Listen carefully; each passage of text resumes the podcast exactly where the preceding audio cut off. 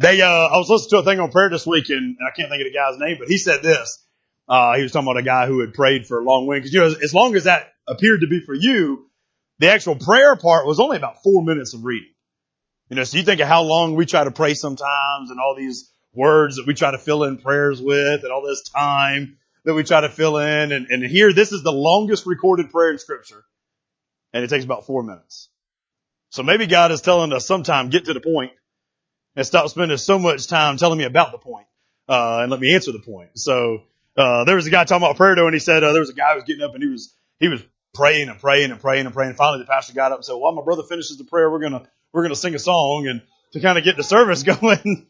and, uh, you know, in that, the, the commentator was talking and he goes, you know, when a person prays, the first three minutes we pray with them. The second three minutes we start to pray for them. And in the last three minutes we pray against them.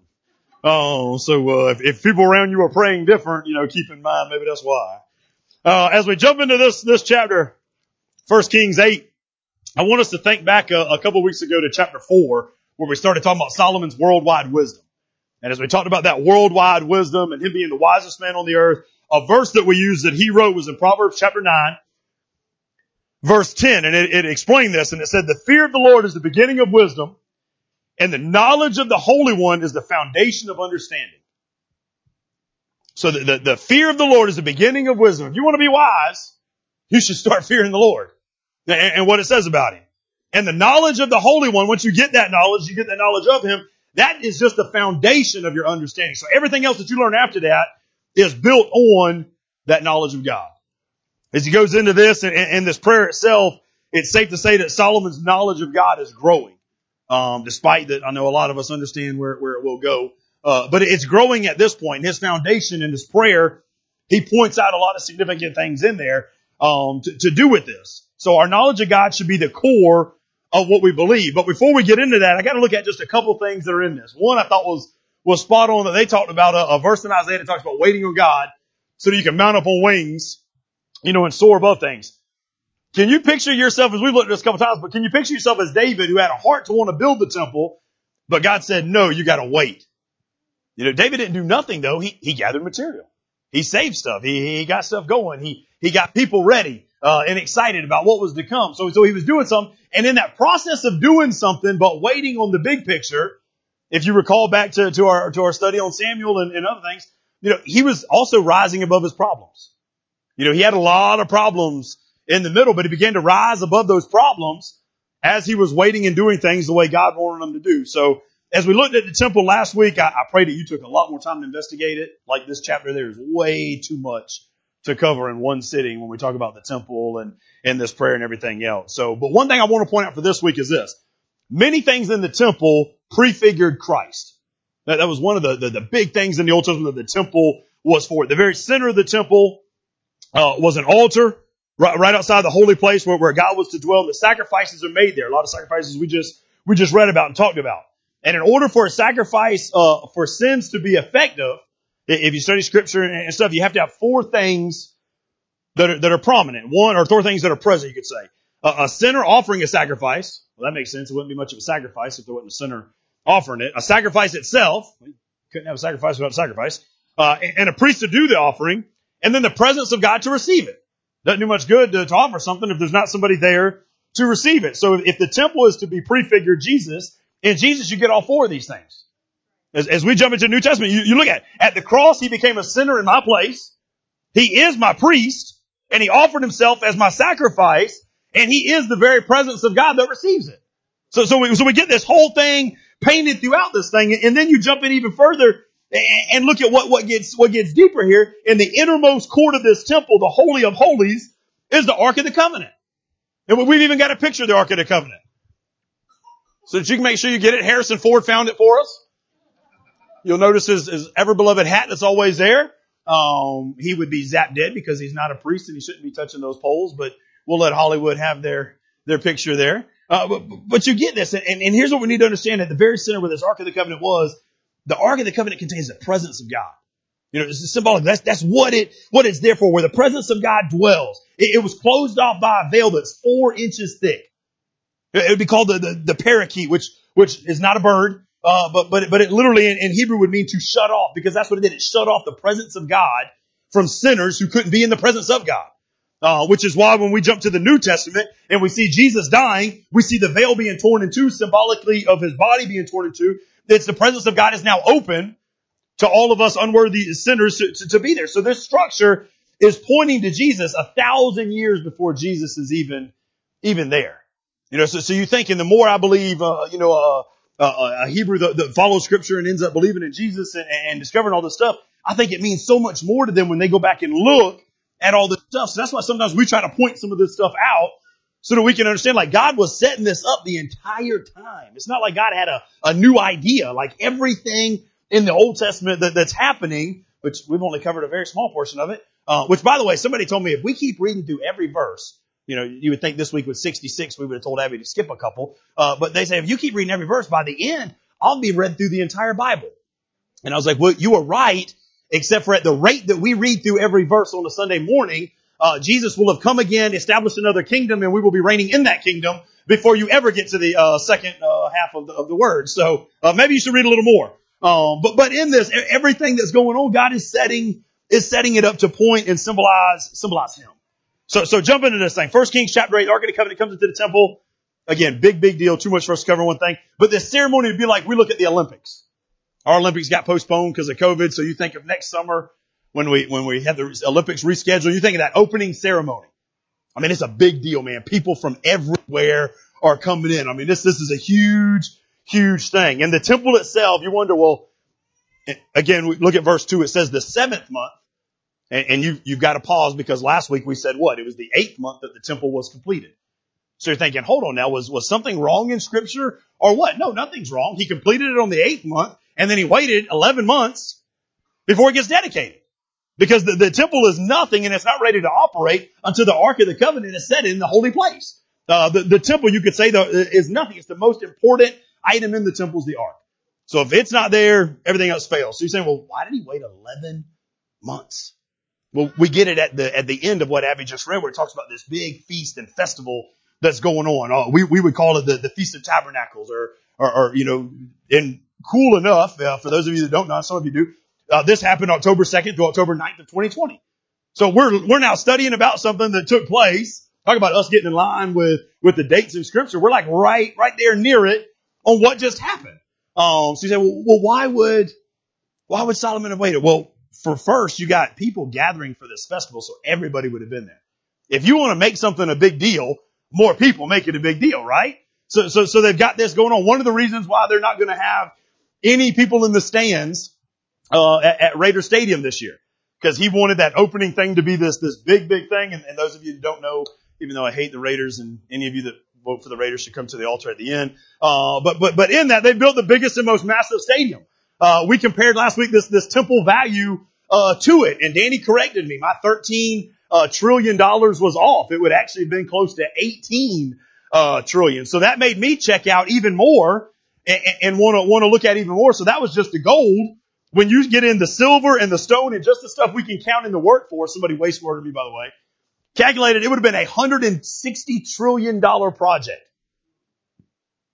Now the dude who built Raider Stadium, which was very expensive, is mad that it's empty and is prolonging the, the big opening until it can be completely full. All the money we spend on churches and stuff, how upset do you think God gets sometimes then? when they're empty after we've put so much time into the looks and the money and all the stuff going into it, right? Maybe another reason that takes this even further, and I think this is the reason throughout, I don't know if you noticed, throughout this whole chapter, they're talking about the Exodus. Talking about being delivered through the wilderness, talking about the, the past things that they had to overcome, and, and this is going in there. So, so, so Feast of Tabernacles is, is setting that up. And then another reason this, this year, if you break this thing down in other accounts, would have been the year of Jubilee. So, so this, I mean, he has not waited 11 months for no reason. He's waited 11 months so he can get on board with God's calendar and, and get stuff right for this dedication of the temple. So this is a big, big event. And it says this in verse three, the priest took up the ark. So verse three, look at that. Solomon, I got to point this out because Solomon's careful not to do what his dad did. You remember back in 2 Samuel chapter 6, uh, David, uh, has an error. You know, the right people aren't toting the ark and the wrong person touches the ark and he dies. Um, so Solomon doesn't want that to go through. And then in verse 9, easy to read over and easy to skip, but you say nothing was in the ark except the two tablets of stone which Moses had put there. Any of us who have studied scripture, we know that earlier there was more than one thing in the ark, right? Do, do we know this? For, for, those that don't, we'll just look at it real quickly. There was the golden pot that had manna, Exodus chapter 16 verse 33. There was Aaron's rod that budded, Numbers chapter 17. And then the tablets of the covenant, which came from Exodus chapter 25. So say, well, what happened? I don't know. Uh, it doesn't tell me what happened. So I can speculate that maybe why the Philistines, uh, had it and they were able to somehow get the top off and put their, you remember they had the, um, the golden tumors and all that they had put in it, uh, and, and the golden rats and that kind of stuff. Maybe they took out some stuff, but they couldn't take out one particular item, which was what? The tablets, which is what? God's word, God's law, right? So, so, and, maybe I'm, maybe I'm reading too much into it, but to me, when I look at this, what I'm saying, cause you think about the manna, you think about Aaron's rod, those are like signs and wonders of God, right? So when I read it, those things are missing. What I see then is God is saying, you know what, the signs and the wonders one day may stop, but the word of God will go on forever. You know what I'm saying? Like even when the signs and wonders stop and you don't get to see them and you don't understand them, you're like, man, how did all that happen back then? But it ain't happening right now. Even when all that stops, the word of God has not stopped and will never cease to exist. And they had no right to take this out. So I think it's a, it's a significant, huge thing that's taking place because we know what? Our trust shouldn't just be in signs and wonders. Our trust should be in the word of God. Even when we don't understand, even when we can't comprehend what's, what's really going on in this thing, okay? So, so one more thing before I jump into the main point. Yes, this is still the intro. Uh, so, so you get this and in verse 10 through 13 it says the glory of God fills the temple. We got the very first, uh, what do we call this? Um, what are those, what are those, those Pentecostals? We got the first Pentecostal service that takes place, uh, right now. You say, well, what do you mean? Because the preacher got up to preach and he was doing some things and the Holy Spirit took over so much that he kicked everybody out of the church. I mean, look at it. That's what happened. It says that the glory of the Lord, the cloud of the Lord filled the temple so much that everybody had to get out. The glory of God was so awesome that the normal service couldn't go on because there's nothing normal about God. So any of you that are thinking, I wish we could get you to stop preaching before 12 o'clock. Well, then you better let the glory of the Lord fill you up so much that I got to run out the door.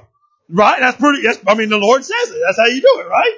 But, but check this out so much even more. So, so verse 11 says the priest cannot continue ministering because of this cloud, the presence and the glory of God so big and it's flowing so. It flows so much. Understand this now, because this is another little thing on it. It flows so much in the in the house that it kicks God's people out the house. Maybe God's trying to tell you, you ought to get so full while you're in here that you got to run outside. But they didn't run outside and stop service. Understand by the end of the message, we understand that they were outside still continuing the service. Samuel or uh, Solomon was having his prayer, and then at the very end, it tells us that Solomon then began to have another sacrifice uh, that took place. So, so service was going on, it just didn't have to go on in here. Now, now when you read this and you're thinking, hold on now, if God is all goodness and God is all love and God is holy and all this, why would his presence, the, the cloud of God, the glory of God, why would the glory of God kick people out? Because God is holy. God is holy, church. He is set apart. We, we, we do a, a ill justice to talk about the emotion of God when we talk about warm and fuzzy feelings only that God brings. Yes, God will bring a warm and fuzzy feeling sometimes, sure. But when you look at Peter in Luke chapter 5, and you look at Isaiah in chapter, uh, Isaiah chapter 6, and you look at John in Revelation chapter 1, they felt so stricken in the presence of God, they were so uncomfortable that they had to move and get away. Well, what is, they simply cannot be comfortable sensing the difference between their sinfulness and God's holiness.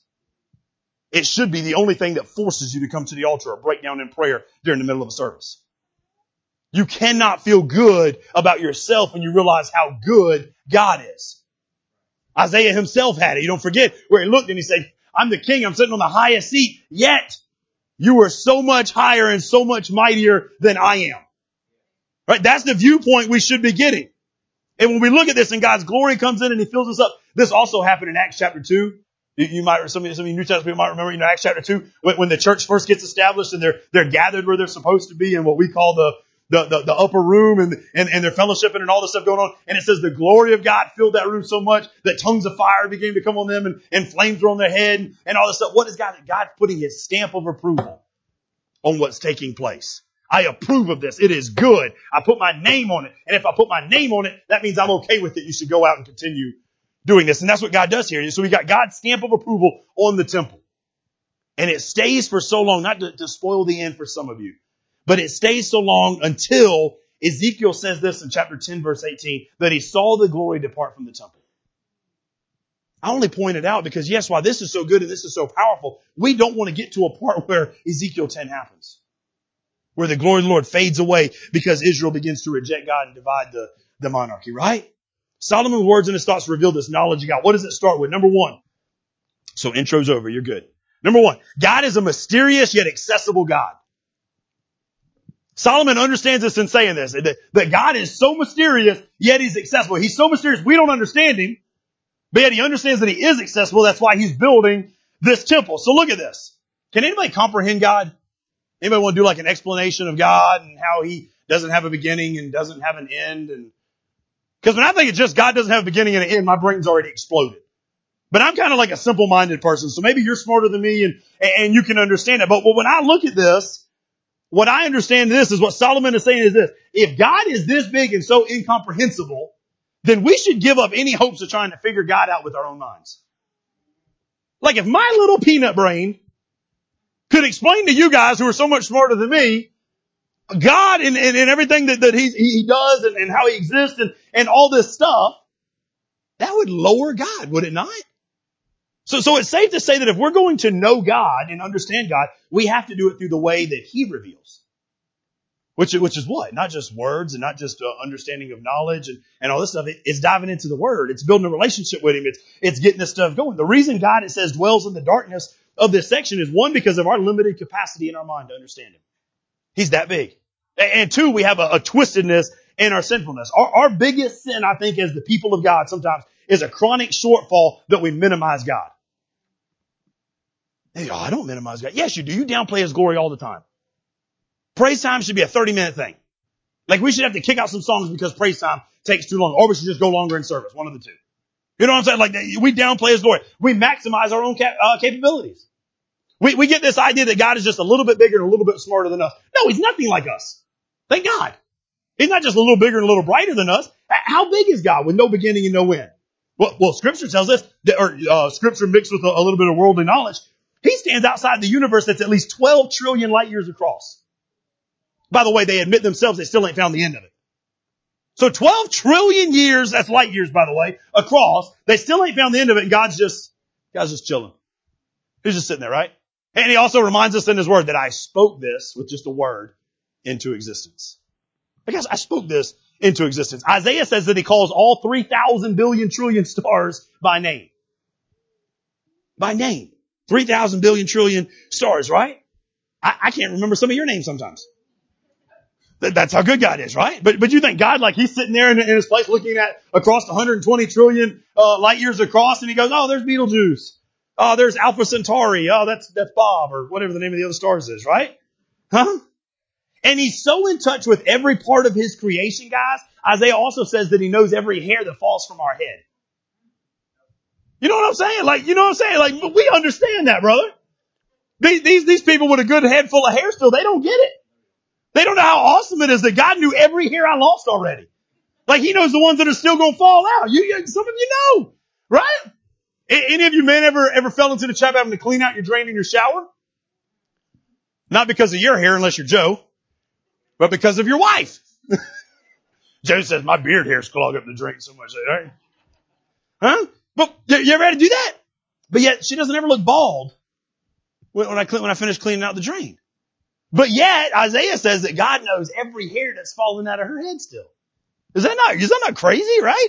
Like he, he's so in, and, and I think Isaiah's point is this: does, does he literally count? Sure, I think he could.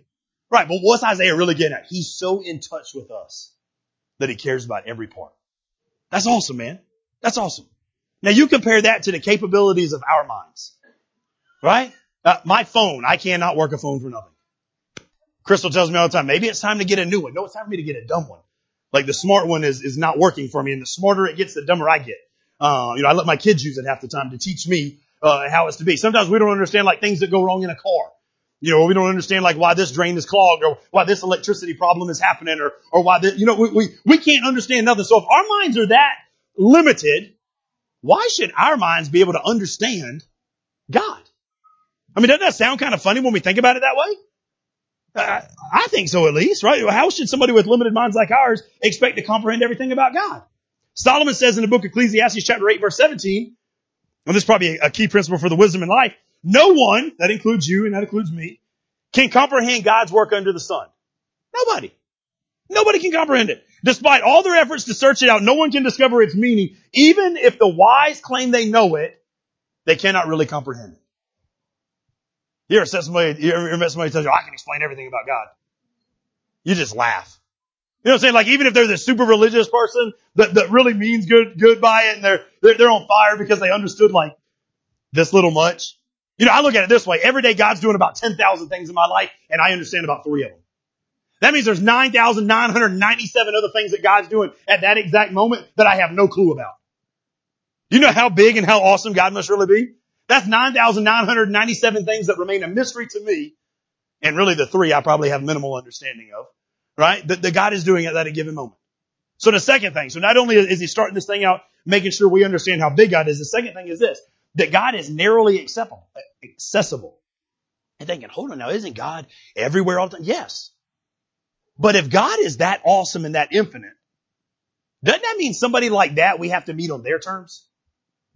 Am I right? I mean, whether you, whoever gets in in November, right? You can't just roll down to the White House and talk to the president. Am I right? Correct? Like you can roll down Presidential Avenue and you can walk through those gates if you want to, and you'll get tackled by a bunch of guys wearing really nice suits that your tax money paid for. So then when they scuff it up, they got to buy another suit. Um, and waste more of your tax money, and, and you will never get to talk to the guy who's sitting at that that big room, right? And that's just the president of our nation, right? We're talking about God. So if we want to meet with God, don't we have to meet with God on His terms? Sometimes I think we don't find God because we're trying to meet Him on our terms. I'm gonna tell you right now, like I, I can call Trump all up. Trump, I promise to vote for you if you just come on down and meet with me. He's not coming to meet with me. So why should God? Right? Now, now God sent His Son, all that stuff. Don't don't get past that. But we need to understand. Remember, Solomon's thing here is just the perception we're getting on how awesome God is. So 27 through 29 is where we're at in this prayer. God really does dwell in darkness. It reveals what? That, that we have to meet with Him on, on His designated place. But in our world, here's the problem. Here's the problem. We've got this opposite view that, that God is like a mountain. Some of you have heard this in the religious world. God is like a mountain. All roads lead to, to God, right? Now, now here's my problem with that. And, and a guy even does a, or tries to do an awesome illustration with it. I, I was listening to this the other day and, and he said that the, he has a story of three blind men. He said these three blind men, they fall into a pit. In the pit is an elephant. Now these are three blind guys that have fallen into a pit with an elephant, so it's a really big pit. But I understand he's doing with an illustration, right? But it says these three blind guys, one of them grabs a hold of the tusk of the elephant. And he's like, there's a spear in this room. Okay. Another guy grabs a hold of the elephant's leg and he's like, no, there's a tree in this room.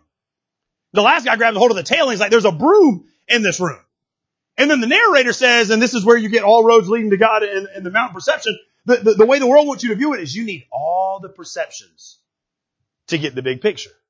And we're thinking, yeah, but that's a pretty cool illustration and it works, right? Here, here's my problem with the illustration. I got three problems with it. First one is this logical. Only one person sees the whole elephant, so only one person knows it's the narrator. So he's really done himself an ill justice because he's denied everybody else the whole picture. Right? So, so, so if you got that going on and you got this narrator who's sitting out looking, he's the only one allowed to see this, we've already got a problem. Now the second problem is this. They're not saying when we look at, at world religious things, they don't say complementary things. One religion says everybody goes to heaven. One religion says everybody goes to hell. Another one says you can be reincarnated. Another one says you disappear and become nothing at all. And even a child is smart enough to understand that they can't all be right. Right? I don't care if you put a coexist sticker on the back of your car or, or whatever. I'm, I'm, not being bigoted. I, I'm being logical and I'm being honest. Okay? We can't coexist. That's not the way it works. Uh, you might as well just say everybody's wrong in that case. All right? And the third thing is this. If God has, has a mountain or God is like a mountain, who else would you approach that way in your life? Where all roads lead to the same thing. Maybe, let's do an illustration. Maybe you're having a heart attack. But you really like Walmart. So in the middle of your heart attack, you tell whoever's giving you a ride, I have a heart attack, Brian's to take me. Brian, put me in the back of that flatbed. right? And carry me to Walmart because I like Walmart. I do. Their prices are good.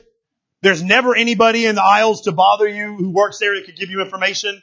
Um, so, so you got that going. You're not bothered by their employees. Uh, I mean, think about what else about Walmart that, uh, that, that's just so great. You know what Walmart doesn't have though? Walmart doesn't have a cardiologist on aisle 13. So it doesn't matter how much I like and how much I genuinely and sincerely prefer Walmart. If I go to Walmart with a heart attack, I'm going to die. Now, well, what's the answer then?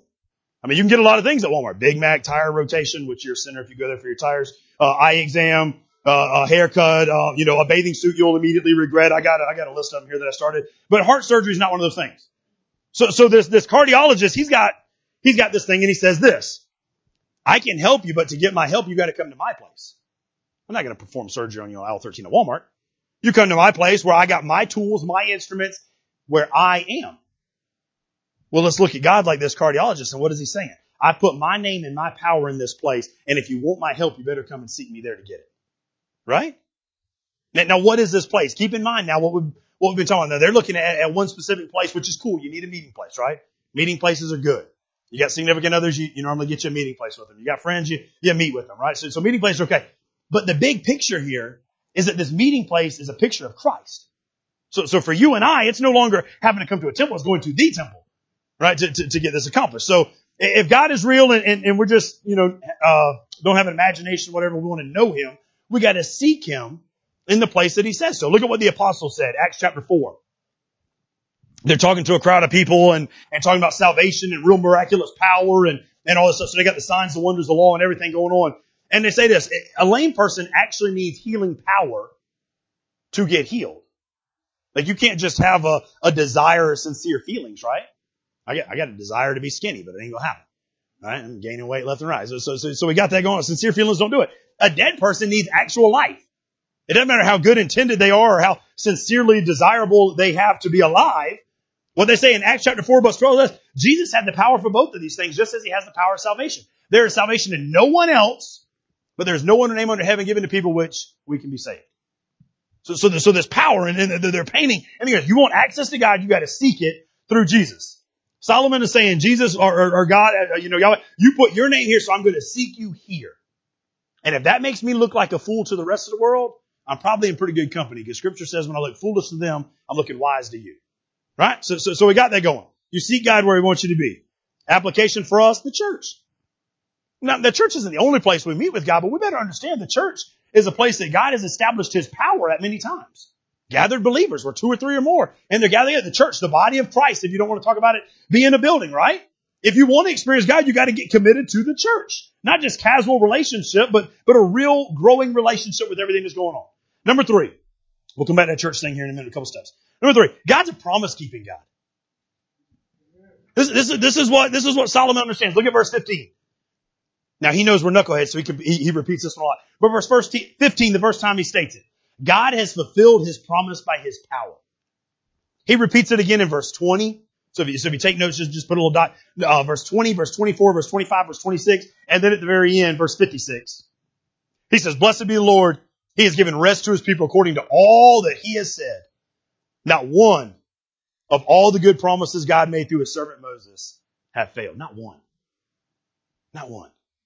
You know, we have a lot of people in today's world that make us promises, right? You're hearing a lot of promises for the next two to three weeks. Don't believe none of them. I don't care which side, right? None. They're all liars. I guarantee, right? So, so, so here, maybe we can write this down at this, at this thing. Solomon means aligning your life around the promises of God establishes, establishes a better knowledge of God. Right? If you align your life around the promises of God, you get a better knowledge of God. It means that I'm living in a way that if the promises of God aren't true, I'm going to look like a fool to the rest of the world. I've used the illustration before here sometimes. Like, you know, and, and this shouldn't be the only reason you get saved. But, but an easy illustration sometimes is this. You know, if, if I'm wrong at the end, I mean, I might have lost a couple fun experiences and that's really about it, right? But if the other side is wrong at the end, what have they lost? Right? How bad? How bad must it have been?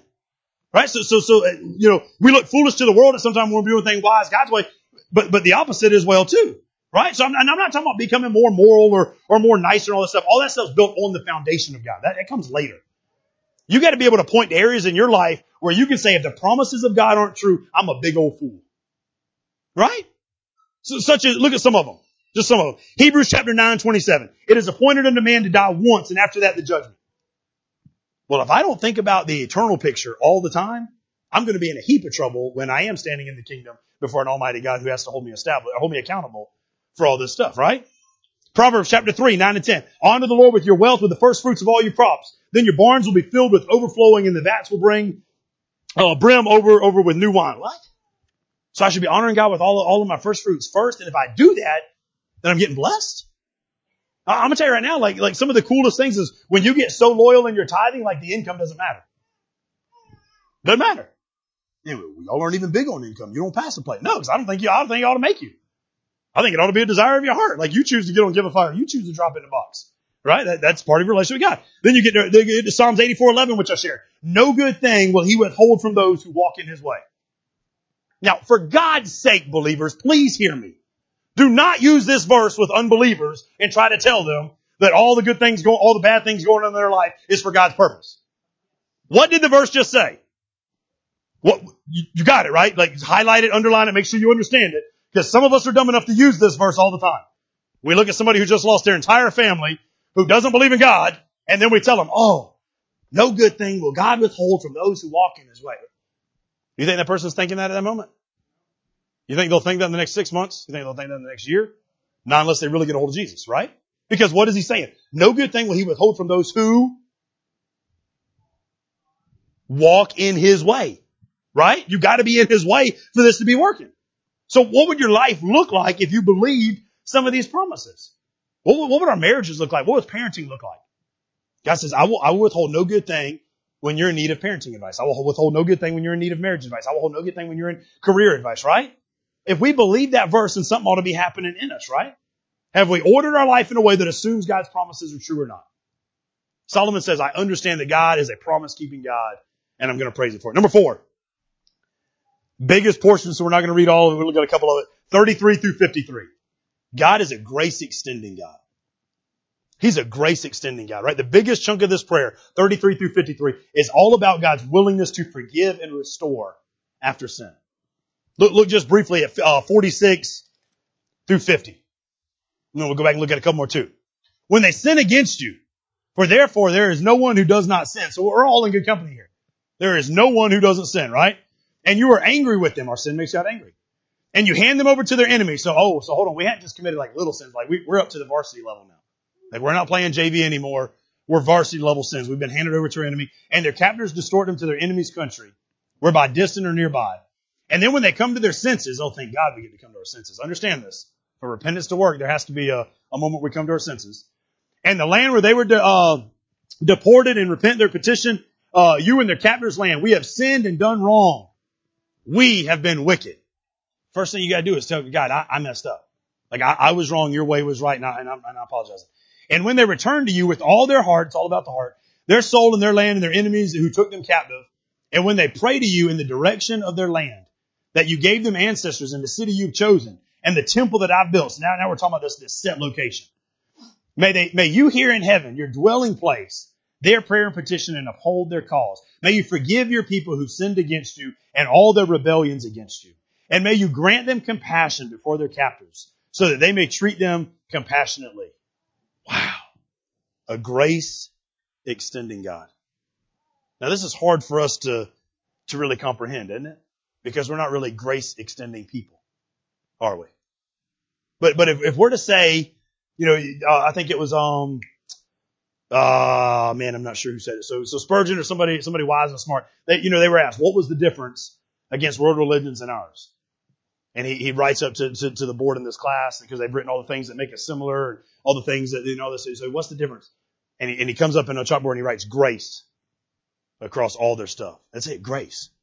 Grace is what makes us so much different than the rest of the world, right? Now, when you look at this chapter, one of the things I kind of thought about, other than it being a prayer, is it's kind of like Solomon's doing a commencement speech. You ever been to like a graduation where you're, you know, graduation means what? You're going to the next level. All right. The people of God should be getting ready to go to the next level. So Solomon comes in, he's, he's giving this commencement, but he's so honest in it. I mean, you just heard what we're talking about, right? What, what would a commencement speech to today look like? you know, you're special, you're unique, you're a snowflake or a skittle or something like that. My guy, when I graduated college, I'm serious. You laugh. Listen to some of these things. I sat through my college graduation and listened to a guy tell me about not walking through life with a bucket on your head. And you know, I'm thinking like I, I'm, I was pretty decent in high school, but now I've got a college degree that I've done pretty darn well to get and one of them cum laude things, whatever you call it in front of my, my name and all that. I don't even know which one that shows how important it was to me. But, but I got all that going, right? And this guy's going to sit and talk to me for 30 minutes about not walking through life with a bucket on my head. Like commencement speeches sometimes are a joke, man, right? They, they tell you nothing will stop you from achieving your dreams. You ever sat heard are doing these things? Some of, you, some of your high schoolers are getting ready to go through one of these. They're going to hear this. Nothing will stop you from achieving your dreams, except for maybe a disease that you'll get, except for bad luck, except for getting hit by a bus on your way home, except for if we look at statistics, half of you are going to get married and you have a divorce, uh, except for all these things, right? Why do we use commencement speeches to do a bunch of meaningless cliches? How about let's just be honest like Solomon, right? What's Solomon's whole prayer? You messed up, but God loves you enough to get you right. Right? I mean, that's what he's saying. Just those four verses we just looked at. You, you've messed up, you failed, but God loves you so much that he wants to correct things. Even before that, 35, he says, when the heavens are shut up and there is no rain. That'd be a big thing for people back then, right? Because what? They were, they were farmers. They were, they were, so if you don't have rain, you don't get a crop, you don't get a crop, you don't have food. Right? So, so, uh, verse 37, when famine or plague comes to, uh, comes to the land, or when an enemy besieges you from their cities, when disaster and disease come, 38, and when a prayer is made, then hear from heaven, forgive, not only forgive, but forgive and act. Now, now here's, here, here's the part that you're not going to like because we normally have good pictures. We don't have Harrison Ford for this picture, okay? But, but here's what you need to understand. This ceremony, this time period right here is bathed in blood. Okay? So get serious for a couple minutes and, and picture this thing. Go back to verse 5. That'd be read in your Bible. Right? Verse 5 it says, King Solomon sacrificed sheep, goats, and cattle. How many of them? So many he couldn't count them. How big does a number have to be that it's so many you can't count them? Well, but hold on. I, I'm thinking it's got to be real big because in verse 63, Remember when the service gets kicked outside and they got to finish it out there? In verse 63, it says this, you know, this is the end. And when Solomon finished, he offered a sacrifice of 22,000 cattle, 120,000 sheep and goats. He's got 142,000 animals getting sacrificed at the end. That's a big number to me. So I'm wondering how big did the first number have to be? Now, now we don't like this picture because it's, it's not all rose petals and, and, and babies breathe for us and all that stuff, right? But here's the reality. This was a bloody, bloody scene. I mean, as Solomon is standing up there, there's been so much sacrifice before he starts this prayer that he couldn't even count them. And here at the end, he's going to do another 142,000 more animals. This is a bloody mess, soaked in blood. But this isn't meant to be like a, a morbid scene, and, it, it's trying to show us that the entire basis of our relationship with God has to be based off our sacrifice for sin. And if this is to be a picture of what we've been talking about the whole time, right? Shouldn't all this blood be pointing us to the ultimate sacrifice of Jesus? Right? Shouldn't we understand that I'm not getting to Him unless I'm standing on the blood that was slain for the forgiveness of my sin? When I walk into the presence of God, I stand on ground that has been soaked in the blood of Jesus. We have to. And that's a really good thing, right? Because Solomon just told us a couple of verses ago, there's not a one of us who don't sin. There's not a one of us that haven't messed up. There's not a one of us that haven't made a poor decision. And when you come to your senses, here's what's awesome, man. When you come to your senses standing in, in, in a place filled with overflowing blood of Jesus, there's God who's ready to forgive and restore. Look, look at what's said in these verses, right? This is, jot this down because we don't have time to go into each of them, right? But, but jot these down. When you do this, you got the ability to, to rebound from defeat. Verse 34 and 33 and 34. Everybody loves a good rebound, right? You, you've got the ability to regain lost blessings. 35 and 36. He tells them, you lost some of your blessings, but you got the ability to regain them, right? Uh, you, you got the ability to request personal healing, 37 through 39. Things going bad, you can get healed from, right? You got the ability to regroup for spiritual victory, 44 through 45.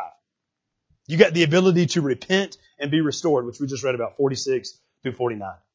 Hebrews chapter 4 verse 12 says that we can come boldly to the throne of grace. Why? Because we, we, we can find all the help we need in trusting in Him. C.S. Lewis, I, had it right. C.S. Lewis is the one who had that. I did have it written down. Grace, the only thing that makes our religion, our relationship with Christ different. So therefore, shouldn't God's church be characterized by grace? Don't we do an ill justice of representing God whenever we don't have grace? Right? Look at this last, or second to the last thing. This one's real short. I was going to kind of leave it out, but I think it's important for us to understand. God is a justice conscious God. Now we don't like that in church. We don't think about that often, right? What do you mean he's going to get, he's going to get justice? Solomon knew that there'd be times. Anybody ever like been wronged and didn't get to get even? You ever been wronged and didn't get to get even? Or maybe you're like me. You don't want to get even. You want to get ahead. Right? You, you, you ever been wronged and not been able to get even or get ahead? I, I think Solomon understood the same thing. Look, look at verse 32. Verse 32, uh, chapter 8. May you hear in heaven and act. May you judge your servants, condemning the wicked man by bringing what he's done on his own head and providing justice for the righteous by rewarding him according to his righteousness. Solomon's saying there'll come a time where we understand that we don't get to get the justice that we want. But we talk about Solomon being wise, right? Here's what happens when we understand that we can lay all that at the feet of God. The bitterness, the rage, the desire for vengeance, we give all that up. Because we understand like it's not for me to go get, it's for God to get. it. Like he, he will get it for me, right? He, he will get it for me. There, there was a survivor of, um, a genocide in Croatia. I, I can't say American name, so I wouldn't dare try to say this guy's name. Uh, you know, but, but he said he watched his friends and his family be murdered in front of him. He, he writes in his book, their throats were slit right in front of me. And the only way that kept me from going insane is to know that there was a God who is angry at what is going on and who will one day restore justice for what's going on. If not, he says, I would have uh, been, I would have such a desire for vengeance that I would have went crazy. Only when you believe that God has the sword in his hand can you lay it down from your own hand. Only then he says, can you be free from hatred and bitterness that arises when desires to avenge the wrong are all around. Wow. I don't know about you, but sometimes some people just make me mad, right? We, we gotta let go and just, un- like, that's, that's one of the blessings though. Understanding God will handle it. Understanding God will handle it. Last point. I think probably one of the biggest for us today since we're sitting in church. God is an outward focused God. He's an, didn't that sound weird to say though? Like, I had to, I had to look at it a couple times to make sure like I was, I was 41 through 43. At every point in Israel's history, God had in mind the outsiders. Now that's cool, guys, because you and I are the outsiders if you didn't know it. You're thinking, yeah, but hold on, doesn't it say that he chose Israel and they're the chosen nation? And I've always wondered, like, why, why did he even choose Israel? Like, what made them even better? Well, if you're going to do something big, don't you need somebody to do something big too? So who's to say, and I, I, don't, I don't know this is the way God did it, okay, so I'm going to stand over here. Who's not to say like God just randomly picked them? I mean, right? We, we don't get to know this. I'm not saying like there's a verse that says it. I'm not saying God really did flip a coin. I'm just saying we don't know. So what's to say like God didn't randomly say, you know what, I'm gonna pick that nation right there. It's in a tiny area when you look on the map, so it'd be even cooler. You know, he wants to take the big or small things and make them big. So, so what's to say God didn't randomly pick them and say, I'm gonna do big old cool things with these people so big and so powerful that 2,000, 3,000, 4,000, 5,000, 10,000 years later, they're still to be talking about them. Now, it didn't just stay in that little area, right? I'm, I'm not in that little area. I'm way away from that area, right? So, so what is God saying? Is God not saying that, that I picked them because I had the outsiders in mind? When Solomon first gets this stuff going and his wisdom first becomes known, we, we read about it already. What does it say happened? You guys, I know you guys remember because you listen. And, and since you listened and you already remember, I'm going to help you out. There, there was something that we talked about. Just shake your heads like you know what I'm talking about, right? There was something we talked about like other kings and other queens began to came and check Solomon out. You might remember it now. You're like, oh yeah, there was that queen, right? Why? Because God wanted the outsiders to come in and check out. He needed a location. You need a location if you're going to show off something big, right? So, so he needs this location, but it's always with the outsiders in mind.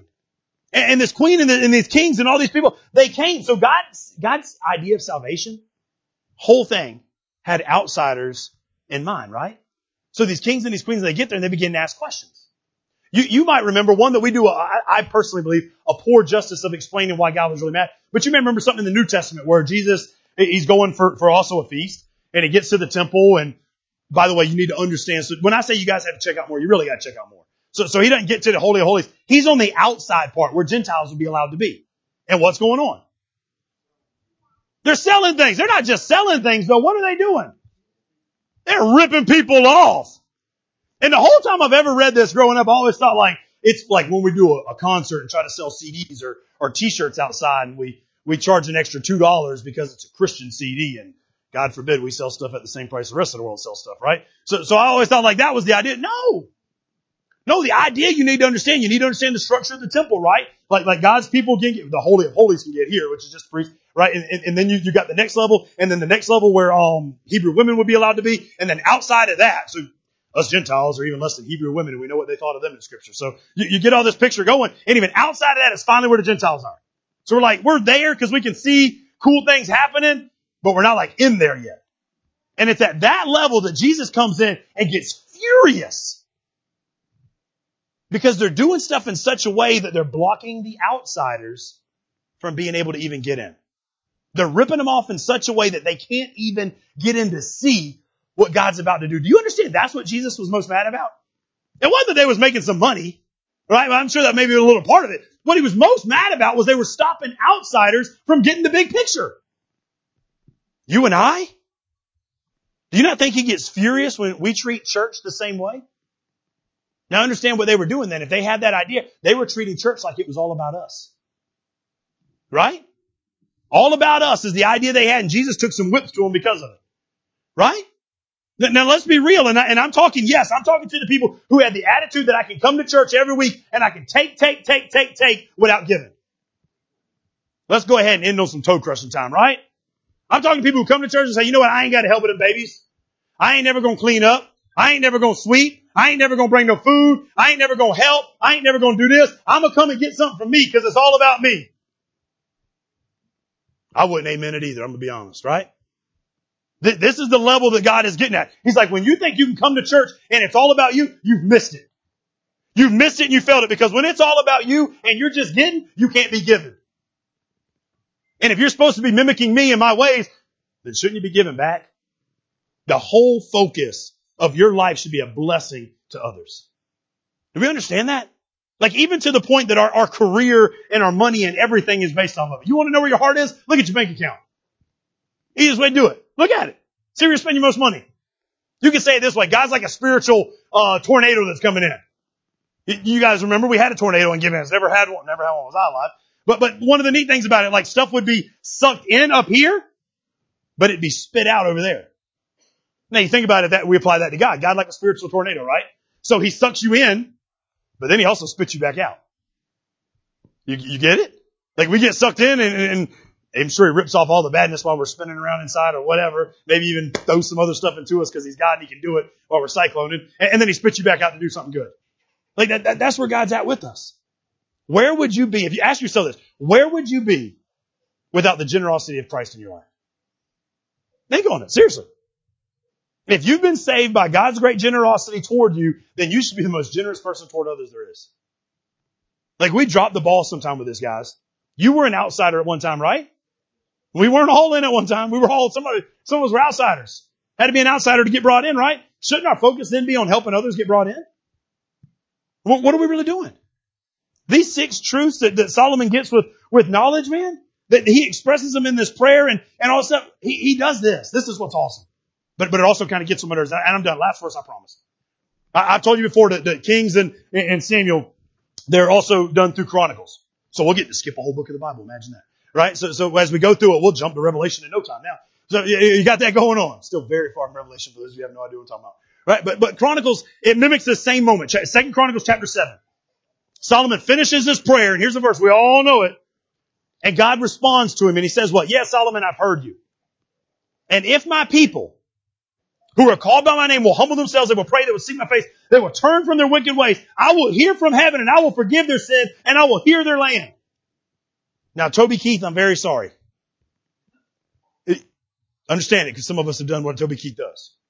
Toby Keith, I'm sorry, and to the rest of the Christian world who are Americans, I'm sorry, because here's what we do. We take this verse and we pretend that this verse was about America. Don't get your feelings hurt. Just be honest about it so you can get it right. We think that it's about America, and if America will just repent and turn around, God will bless them, right? This verse was not written to America. This verse was written to the church. Okay? So what God is saying is not if America will turn around, but if the church will turn around. And if the church will, will repent, and if the church will cease to do those things they didn't do, and if the church will get right, then I will bless the church because they are God's people and they are called by God's name. Now here's the cool thing. Don't think it's just all bad, right? That if we pray and God will heal us, guess where we live? America. So guess what can be blessed? America. But it's by us who have then been blessed by God first. We need to get the order operations right, guys. Because when we try to take verses and, and make it sound like it's, it's just designated to, to our country, I'm all about national pride, okay? Don't get me wrong. I love America. I think it's great. It's got a lot of screw ups, but, but I, I wouldn't trade it for anything in the world. But I don't need to manipulate scripture to make it sound like America's the next chosen nation of God. Okay? I don't need to do that. God's got a chosen people. Luckily I'm part of it. But it ain't because I'm American. It's because I'm part of His kingdom. Okay? And we need to get to that kind of understanding, guys. We need to get to an understanding that there may be some things and stuff that, that we really don't like, that aren't going the way we want it to go, that, that don't look right don't seem right. But if we're truly going to believe the promises of God, then we also got to come to a point where we say, you know what? God's ways are so much greater than my ways. God's understandings are greater than my understandings. God's generosity should make me want to be generous to others. If God's about restoration, then I'm about repentance so that I can repent and I can get right and then I can bless others outside. What if just at the end of services we get so full of God's glory that when we get outside we got to keep a service going? What, what if a service goes longer than a day? Longer than a week? Longer than a month? And I'm not talking about like our designated time of service. I'm talking about our life. A life of service for Him.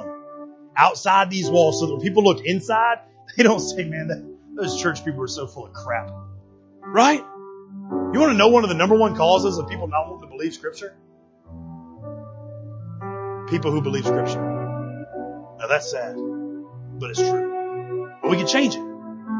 We can change it. We can repent. We can get right. God can bless us. And we can bless them. Let's pray. Father God, we love you so much. God, though long and, and so much things overlooked, Lord, I thank you for these verses. I thank you for this chapter. I thank you for the ideas in it. Lord, I pray that you fill in the gaps. I pray that you speak directly to our hearts and our minds this morning, Lord God, on areas where we need to address some things. Where we need to get some things right, Lord God, because we've done them wrong for so long. God, where we've had a, a lower view of you. May we repent this morning, Lord God, for having low expectations of you, for making you smaller when you truly are great and glorious. Lord, increase our, our eyesight so that we can see how big and mighty you are. And then increase our love for the world outside so that they can see what you come to do to the outsiders. In your name we pray. Amen.